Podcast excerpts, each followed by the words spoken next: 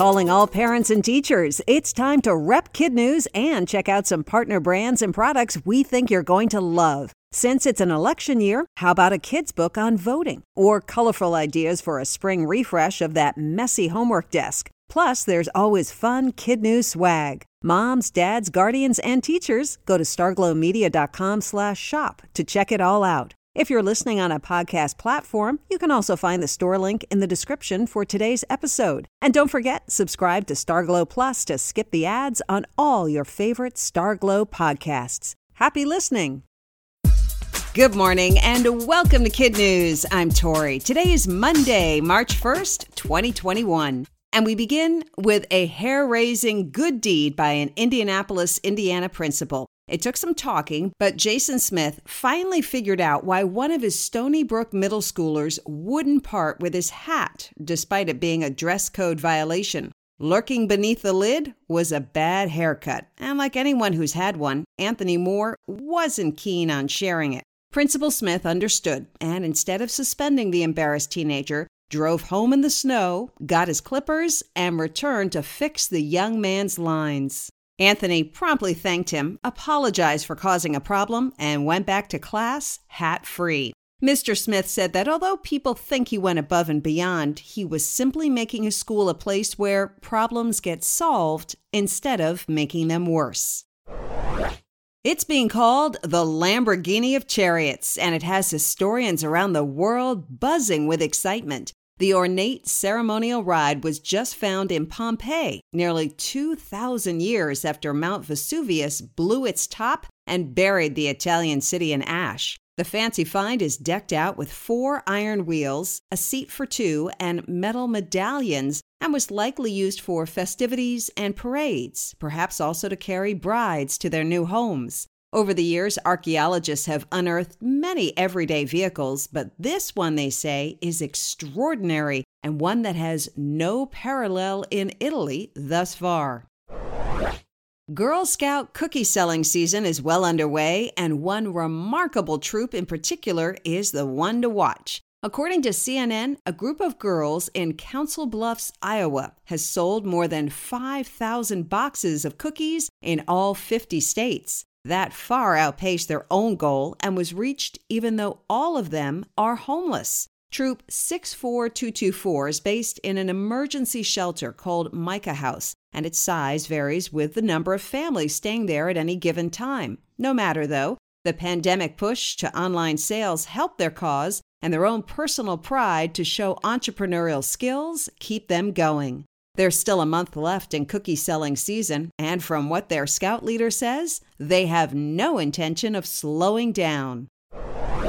What do ping pong and the climate crisis have in common? The answer is 14 year old Anna Hursey of Great Britain. The Olympic bound athlete is also an enthusiastic environmentalist. So much so, President Biden asked the U.S. Embassy to reach out to her family hoping she'd agree to step into the spotlight and rally kids her age to the cause, much like Greta Thunberg before her.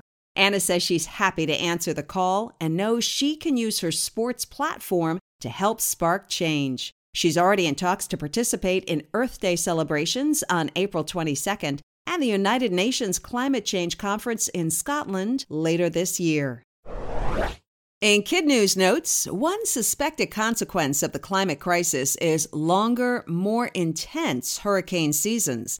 We saw it last year with a record number of big storms, and meteorologists are already gearing up for this year by getting their names ready. According to CNN, some of the stars of Frozen may make the 2021 cut, with Anna, Elsa, and Olaf on the list of possibilities. Shipments of Johnson & Johnson's COVID vaccine could start as early as today. As expected over the weekend, the FDA greenlighted the company's one-dose version, giving the United States its third and most convenient option to fight the virus. It was a sea of red and black on the greens this weekend as golfers showed support for Tiger Woods. At the final round of a tournament yesterday, many honored the injured legend by wearing his signature Sunday outfit of red shirt and black pants. Tiger is still in a California hospital recovering from a car accident last weekend.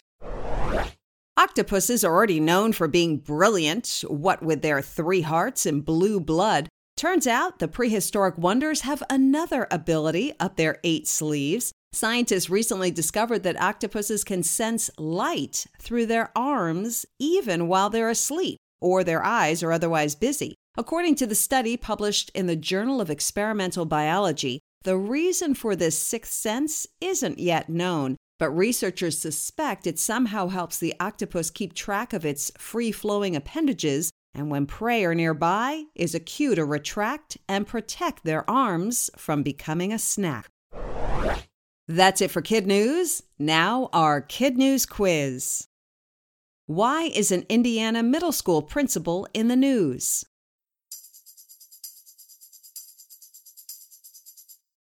Instead of suspension, he gave one of his students a haircut. What extraordinary find was recently made in the ruins of Pompeii?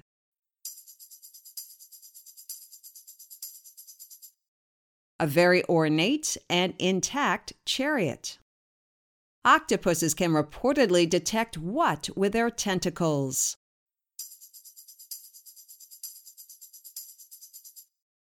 Light even when they're sleeping. What's the name of the teenage climate activist just tapped by President Biden to help engage kids?